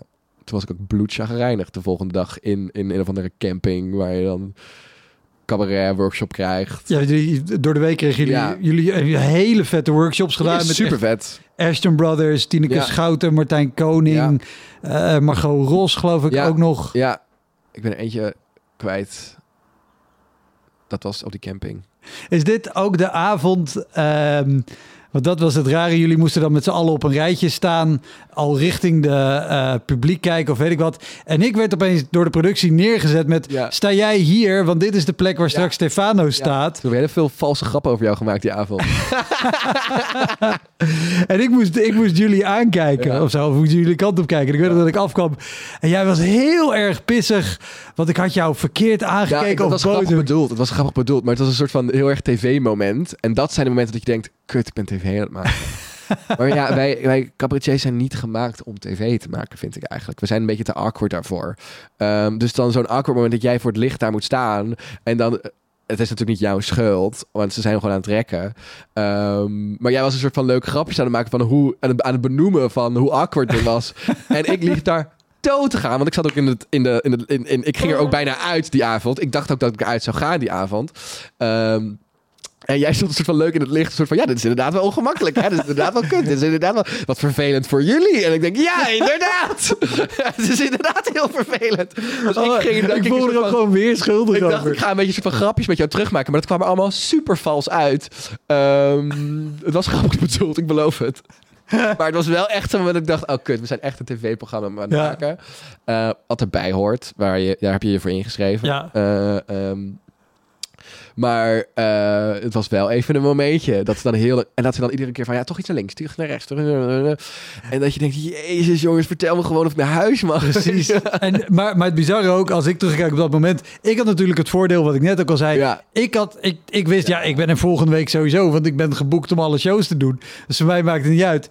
Maar ik had dus helemaal... Maar voor mij was het alleen. Ja, ik moet het ook voor het publiek nog een beetje Ja. leuk Nee, houden. ja. Achteraf nou, ik snap ik het heel goed. En, en ik weet nog, en ik, toen kwamen we af en jij was er op Instagram. En ik had echt gezegd, oh ja, sorry. En ik snap helemaal, en ik heb het nooit zo bedoeld, maar ik snap dat je hier echt... Nou, en ik was niet eens pissig. Ik, was, ik probeerde gewoon grappig te doen in een moment Maar, dat ik niet grappig en, en dat wilde ik trouwens zeggen. Als ik mij die aflevering goed herinner, jij zei ik ging er die avond bijna uit. Ik heb volgens mij geen enkele moment gedacht, oh, Gavin is degene die er deze Maar- week uitvliegt. Dat, op een gegeven moment laat je het los, de realiteit los, een beetje. Ja, Want ik dacht inderdaad, oké, ik was best wel verbaasd dat ik zo kritisch kritiek kreeg. Ehm, die avond. En het zou op tv wel, eh, wel zichtbaar zijn waarom ik kritiek krijg. Ehm, maar ik had best wel het publiek mee. Zeg maar, ik had toch wel die gunfactor. Ik heb geen... Ik, ik was nooit de beste in de afleveringen vaak. Eh, of in ieder geval, ik won niet de, de gouden de vier. gouden veer. Ehm, op het einde wel, maar niet... niet Ja, dat, dat, dat was dus de publieksprijs die het Ja. publiek... maar ik had die gouden gong al gehad. Dus ik dacht, nou Ja. jongens, laat maar even gaan. Ehm, en, en ik dacht eigenlijk, nou, dit ging eigenlijk best wel heel goed. Eh, ik had best wel, ik had eerst het, voor het eerst een beetje het gevoel van, oké, je kan echt zien dat er een soort van rode draad in de paar minuten zat. Ehm, ik was echt een verhaal aan het vertellen. Ik had grappen, ik had lachen, ik had, liedjes, whatever, bla, bla. En ik had ook een van mijn favoriete liedjes gezongen die avond. En uiteindelijk was dat later het kritiek van, ja, je had beter een grappiger liedje kunnen doen. Toen dacht ik, ja, dit is waarom ik nooit mijn emotionele liedje speel. En eh, toen kwam er heel heftig commentaar. Uiteindelijk viel het eigenlijk ook wel mee, het commentaar. Alleen, er werd, dat moment was gewoon heel heftig dat Soenel zegt, ja, geloof je wel in jezelf? Want ik merkte dat, dat, dat je aan jezelf twijfelt. En dat ik dacht, ja, ehm, hallo Soenels, ik sta hier met 600 camera's op mijn reet. eh, met allemaal andere getalenteerde cabaretiers. Weet ik veel wat ik hier aan het doen ben? Eh tuurlijk geloof ik niet in mezelf. tuurlijk niet. ik ben hier gewoon per ongeluk om wat liedjes te zingen. En ik hoop dat het leuk is, weet je wel zo. En krampachtig uitstralen. Alsof je wel in jezelf gelooft, neem ik aan. Ja, maar ik vind dat zo'n bullshit dat van cabaretiers die dan heel erg hun best gaan doen alsof ze... En dat is het soort van, je hebt heel veel cabaretiers die dan heel gaan doen alsof ze, ja, wacht, ik zie wel wat er gebeurt en... en, en Oh, zo, ja. Alsof het ze niks interesseert en anders leer ik er wel van. Nee, nee, nee, vriend. Je bent net zo zenuwachtig als ik. Ja. Alleen ik kan het niet verbergen en jij wel. Ja, nee, ik, ik, ik bedoelde op het podium. Da- Op het podium. Daar wil je natuurlijk uitstralen. Hey, Tuurlijk. Ik heb het tuurlijk. onder controle, ik doe dit. Dat je van binnen zo Tuurlijk. onzeker bent als de pest. Tuurlijk, maar ik denk dat we dat allemaal zijn. Ik geloof mensen Absoluut. niet die zeggen soort van, ja, anders leer ik ervan. Nee, nee, je wil ook gewoon huilen, zeg maar, maar je doet het gewoon niet. Of nog erger, organisatie eh, en juries van festivals zeggen... ja, maar het is toch ook gewoon leuk om dit met z'n allen te doen. Dit, dit, maar ook het soort van, ja, je moet net doen alsof de camera's er niet zijn. Fuck jou. Hoe kan... En dan, dan komt hij zo dichtbij, hè? Ook altijd in dat gangetje achter voordat je opkomt. Dat is het moment dat je je soort van ja, mentaal doodgaat voordat je opgaat. En dan staat er zo... Ik ben natuurlijk prachtig, want je kan alles lezen op mijn gezicht. Ja. Dat, dat, je kan alles zien. Ehm, iedere blik is lelijk, iedere blik is telling en, en vertelt honderd verhalen. Dus ik zou zaten iedere keer, iedere keer als ik daar stond, stonden er twee camera's. En het gangetje, jij zegt nu gangetje... het is 60 centimeter is- breed en 1,90 meter hoog. Ik stond dus in die aflevering dat ik En 5 meter lang. Het is echt Ja. wel super onhandig. super onhandig. en er is ook een trapje waar ik twee keer ben gewoon bijna af ben geflikkerd. En gewoon één, het was een opstapje, niet eens een trapje. Ja. Nou, en, en ik stond er ook één keer op hakken. En dat ik dan soort van, me- me- zeg maar, de vloeistof voelde verzamelen in, in die gore hak. Zeg maar, dat je denkt... En dat is kut, want er is één keer gebeurd dat ik dat, die, dat optreden heb ik één keer live gedaan voordat ik het in één keer stuk deed. En toen is mijn hak uitgevallen. Dus ik was daar ook al heel bang voor Oh, dat jee. de tv zou Ja, komen. ja, ja. Dat de mensen dan zeggen, ja, waar ben je bang voor? Eh, dat ik een enkel breek, dat ik, dat ik van het podium afloop, dat ik een soort van, dat ik soort van, soort van uitstruikel, dat ik dat het, of nog veel erger, niemand lacht. Weet je zo, weet je wel? Ja. Ik heb nog veel liever dat ik soort van drie botten breek dan dat niemand lacht, weet je wel? Nou, het is, het is, het is niet zo spannend. Maar goed, ik vond het wel spannend. En toen kwam ik, nou ja, Soendos had dus inderdaad gezegd van, hey, geloof je weer in mezelf? En ik stond daar van, ja, is goed. Ja, dat weet ik niet, ja. En de volgende ochtend hadden we meteen dezelfde ochtend weer zo'n workshop. En dan moet je zo'n interviewmomentje doen. En dan vragen ze, nou, hoe voel je je? En nou, ik was stront chagrijnig. Stront chagrijnig. En, en, en van, nou, maar is dat dan ook zo? En ik ben echt een soort van, hij, hij snapte lul. Ik weet niet wat gebeurd is. Natuurlijk geloof ik niet mezelf. Natuurlijk niet, jullie zitten niet met die tegencamera. Zo'n soort van helemaal ding. En, en als je dit op tv ziet, geloof me, het was veel erger in het echt. Want ik ging helemaal los met van, ja, weet je, ja, natuurlijk geloof ik niet in mezelf. En waarom, mijn frustratie was van, dit is niet iets dat ik kan fixen in een workshop of in een, in een, in een week. Nee. Dus in mijn hoofd is van nu ben ik nou, zeg maar, Dit raakt ook niet aan je, aan je optreden of aan je schrijven of weet ik wat. Dit is ik ben al gewoon hoe 25 je jaar bent. in een Ja. onzeker eh, hoopje scheid. Dus in principe, dat, dat gaat heel veel therapie kosten voor we daar voorbij zijn. Als ik er ben, maak ik een documentaire. Maar eh, het was echt... Dus ik was strontjagrijnig. En die avond heb ik heel goed gespeeld in die workshop. En toen was het wel weer een beetje gefixt. En eh, daarna hadden we een workshop van... Iemand. een heel groot iemand ook. Kut. Hij was niet aardig, daarom heb ik hem geblokkeerd. Denk ik. Nou, was Ja, ik, ik, ik onaardig. ga door mijn lijstje van wie jullie workshops. Maar ik, ik Die weet, van, iedereen. van eh, ik kan de scène bijna uitspelen. Waarom weet ik het naam niet meer? Theo en Thea. Oh, Arjan Edeveen. Arjan Edeveen. Arjan Edeveen. Eh, ons allemaal kapot gemaakt tijdens de workshop. Gewoon helemaal kapot Dat heb ik gehoord. Ja, die Ja. had iedereen En afgefikt. uiteindelijk, terugdenkend, had hij best wel een paar goede punten. Hè? Dat ga ik nu even zeggen voordat jij zeg maar, dit deel er nu uitknipt. Eh, ik ben nu heel bewust hoe dat werkt in Hilversum. Maar ehm, Dit wordt een aflevering van één minuut met Ja. alleen jij. Arjan Edeveen. Nou, het is dus heel erg op een gegeven moment in een interview vragen ze me zeg maar op een gegeven moment van nou wat vond je van de workshop en ik zeg nou ja ehm, ja eh, Arjan heeft een hele leuke hond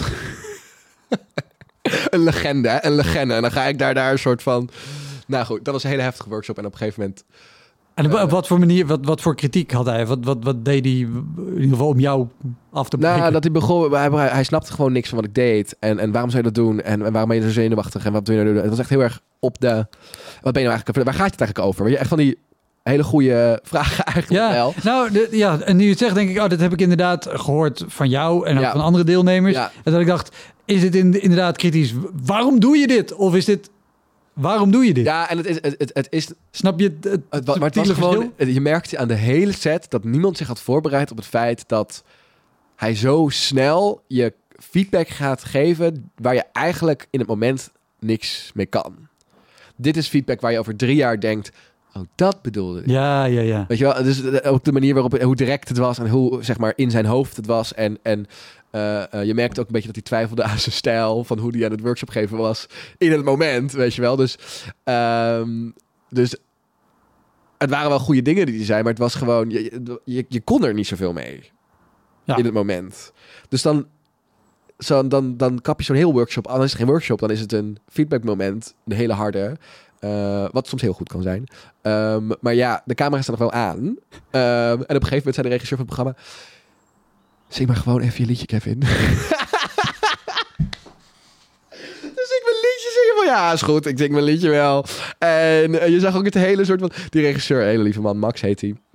Die keek me ook echt aan als een soort van vader op de eerste rij van een schoolmusical. En dat ik dan ballet ging doen en dat dan de hele school daar een soort van tegen op was en dat haatte. En dat een soort van vader, ja, doe maar, Kevin, doe maar je peruitje. Het komt helemaal goed. Zo. ro- rode Zo heel lief, zo, soort in jouw carrière, dat mensen je aankijken. Oh, jongen, Ja, nou, doe ah, maar. is goed, ah, is goed. En dat ik daar dan heel erg op anti ben en daar heel erg, zeg maar, kwaad word op mensen, dat mensen mij dingen gunnen. Ja, vind ik heel, weer heel psychologisch trouwens. Maar, en eh, ja, toen kwam die halve finale. Ik denk dat dat eigenlijk voor mij de reden is dat ik gewonnen heb uiteindelijk.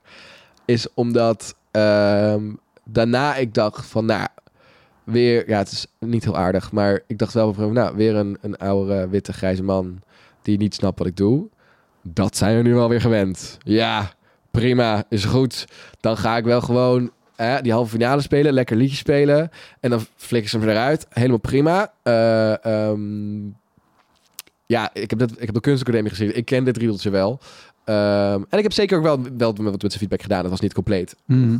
Maar ik had wel zoiets van, oké, dit is wat je als aanstormend of jong talent, whatever, geef het beestje een naam, meemaakt. eh, dat er mensen zijn van die gewoon niet gaan begrijpen wat je doet. Ja. En, en, en niet dat, of willen begrijpen of, of, of, of kunnen begrijpen. En dat je op een gegeven moment heel bewust zelf de keuze mag maken van ja, ik ga het toch doen. Want dit is wat ik wil maken. Overigens ironisch, want als iemand natuurlijk een hele carrière heeft gebouwd op dingen waarvan allemaal mensen zeggen, wat Ja. ben je aan het doen? En je die doen? stoïcijns dat is blijven doen Ja, en daar precies. heel goed in is, Ja, maar dan is het daar heel neder vindt. het, het, het was, ik denk, het- ik, ik zat er met, met- tijdens de lunch met hem gepraat. Het was heel goed bedoeld. Ja, En uiteindelijk heeft dat het een soort van voor mij dat het wel meeviel. Ehm, dat ik dacht, nou, het is gewoon iemand die mij goed bedoeld zijn mening heeft gegeven. En sommige dingen neem ik mee en sommige dingen neem ik niet mee. En dat is denk ik iets wat ik nu langzaam een beetje aan het leren ben. Ehm, dat je hoeft niet alles mee te nemen en niet alles is een uitdaging. Dat is ook een beetje mijn, mijn, mijn trigger. Dus op een gegeven moment heb ik die, die halve finale gespeeld en dat ging natuurlijk wel vrij goed. En toen, het mooie aan de halve finale was, ehm, deze podcast ging over falen trouwens. Ik, we moeten het eigenlijk niet hebben over winnen, maar maakt niet uit. Eh, dat ik bij, bij Leidse was ik een beetje het excuus van jongetje. Zeg maar, ja, zet hem er maar in. Of ja, het is wel leuk dus. Zet hem er maar tussen. Het is, het is deze twee en een ander. Weet je, dat. Zo Hey. voelde het heel erg. Volgens mij is het Theo Maassen die een festival won waarbij de jury zei bij gebrek aan betere kandidaten. Ja. Nou, zo Daar is het uiteindelijk Leidse. ook best mee goed gekomen. Ja, en maar ze voelden het bij Leidse dus heel erg. En daar was ik heel dankbaar voor. Dus het is, het is niet, het is niet een, een, een, een oh, maar het was heel, heel leuk. Eh, maar nu had ik heel erg het gevoel van, ik heb mezelf in de finale gezet. Ja. En er mag, kan ook eigenlijk niet aan getwijfeld worden. Eh, zullen ze zeker wel doen op Twitter, maar dat maakt me niet zo uit. Ehm, ehm, dus dat was heel lekker, want ik had die gouden veer. En toen dacht ik, ja, jullie kunnen me niet eruit gooien nu. Dat dacht ik echt, het kan niet. Want de andere drie hadden het over dat de zaal zo moeilijk was. En ik had daar niks van gemerkt. Ehm, dus het voelde heel lekker om mezelf geplaatst te hebben. En toen dacht ik, had ik hetzelfde bij Leiden. Ik dacht, nou, nu heb ik die tour al. Laat maar zitten. Ja, dan gaan we gewoon Ja. gezellig binnen de Lamar. En toen merkte ik, oh, theater is mijn thuis. Ehm, en een comedy café, want het was wel een beetje opgezet als een comedy café. Ehm, Ja, en ik speelde zoveel lekkerder in dat Bellevue theater. Maar ook- Bellevue, eh de Lamar. de, de setting daar, het is heel tof. Want het is ook ooit gebouwd, echt gemodelleerd naar Amerikaanse Ja. comedyclubs. Zeg met een plaatje, zo willen Ja. we het hebben. Ja, Maar wel met heel veel ruimte gemaakt voor alle camera's Ja. en dingen. ja, Want ik heb daar ook gespeeld. Het is een tijd lang gebruikt gewoon als comedyclub. ja, En dan zat er 100 of 110 man. ja. Super toffe plek. Ja, Maar bij jullie kon er maar maximaal Tuurlijk. 60 in. ze hebben nagedacht over een plan B. En dat merk je wel in, in de setting van, van het ding, volgens mij. Van het programma. Van, van, van de comedy club. Daar was wel, waren wel redenen voor. Maar ik merkte heel erg het verschil tussen ik die heel erg mijn best deed om in, de, in een comedy-achtige setting eh, eh, ehm, mijn vorm iedereen strot door te douwen. En dat ik bij het, ja, het De Lamar Theater kwam en dacht ik, oh, dit gevoel ken ik. Ja, Dit is zoveel veiliger dan, dan een, een comedy setup. Terwijl er zitten 600 man. Maar doe mij maar 600 man. Heerlijk. Het is veel anoniemer. ja, nou ja, en jouw vorm is veel theatraler en past daarmee beter. Ja, ik had Gewoon op hele theaterpodium. tijd zei van ja, het moet minder, het moet minder, het moet minder, het moet minder. Eh, eh, dat hij dan een soort van ja, Kevin, je bent het aan het spelen. Je bent het aan het spelen. Je moet het gewoon vertellen, weet je zo, weet je wel. Nou, terwijl je daar. Maar ja, finale gedaan, Finale gedaan. gewonnen. Gewonnen. Het schijnt. Hoe, hoe, hoe was het? eh, eh, daar, daar ben ik niet bij geweest. Ik kon helaas niet. Ja. Hoe was de, ehm, de- de- Dat vind ik echt het allerheftigste moment bij dit soort wedstrijden altijd. Dan sta je dus uiteindelijk met z'n drieën op het podium en dan gaan ze bekendmaken wie de Ja. winnaar is. Waarbij als je een beetje eh, iemand hebt die denkt ik ga het leuk een beetje de spanning opbouwen en de winnaar Nou ja, van de editie van dit jaar. Nou ja, zo was het wel. Oh, Ja, zo zeker was het wel. En ik- het, het was niet zo erg als een Idols en een, en een, en een Voice. En dat, dat, het was echt niet dat. Ehm, maar op een gegeven moment moesten ze het ook één keer opnieuw doen. En we hadden het ook gerepeteerd, zeg maar. Dus er was een repetitie dat we, waar we moesten staan. En we, we werden gewaarschuwd van er gaat confetti af, weet je zo. En eh, dat was ook awkward as shit. Maar ehm, het was wel inderdaad, Stefano was het wel aan het het is een hele ongemakkelijke hele situatie. ongemakkelijke sfeer. En, als en- hij ergens goed op gaat. En ik zag ook, en eh, omdat het natuurlijk tv is, was het zaallicht voor een groot deel aan. Dus ik zag ook echt mijn mensen soort van zo zitten. Die, ja, op een gegeven moment zag ik een vriendin op de vierde voor de rij en die keek me aan en die zei, ademhalen, ademhalen. Weet je zo? die zat soort van, ademhalen, ademhalen. Zo te, te, te signaleren van, je moet ademhalen. En op dat moment deed ik ook, weet je, zo echt heel erg. Van, ah. En eh, ik, ik, ik, ik, ik, ja, ik was heel blij dat het mijn naam genoemd werd. Ik had niet verwacht. Ik heb een hele lelijke beker in mijn keuken staan. hij is echt foei lelijk. Ik weet niet of ik dit mag zeggen of dat het waar is, maar hij het is echt een lelijke Eh, plastic. Jij, jij mag het toch een lelijke beker vinden? Hij is foei lelijk, maar ik ben er heel blij mee. Dankjewel. Dat was hem, de Elektra Podcast. Meer informatie over mijn gast van vandaag en linkjes naar van alles en nog wat vind je in de omschrijving van deze aflevering. Er staan ongelooflijk veel afleveringen online van Elektra. En op elektrapodcast.nl kan je makkelijk zoeken op de naam van jouw favoriete comedians en cabaretiers. Je kan daar ook eenmalig doneren of crewmember worden. Als crewmember betaal je maandelijks een klein bedrag, maar dan krijg je ook nog eens bonusmateriaal. Je luistert voortaan zonder onderbrekingen en je krijgt consumptiebonnen die je kan inleveren bij een show van mij. Ik vind het sowieso te gek als je een keer komt kijken bij mij. Dus ga naar woutermonde.nl, daar zie je precies waar en wanneer ik optreed. Of meld je aan voor de nieuwsbrief, dan hou ik je op die manier op de hoogte. En dan nog iets, elke vrijdagmorgen doe ik een column op radiostation Kink. Je kan die column terugluisteren als podcast. Hij heet Kink op de Week en je vindt hem in de app waar je ook deze podcast luistert. Oké, tot de volgende Elektra. Hoi!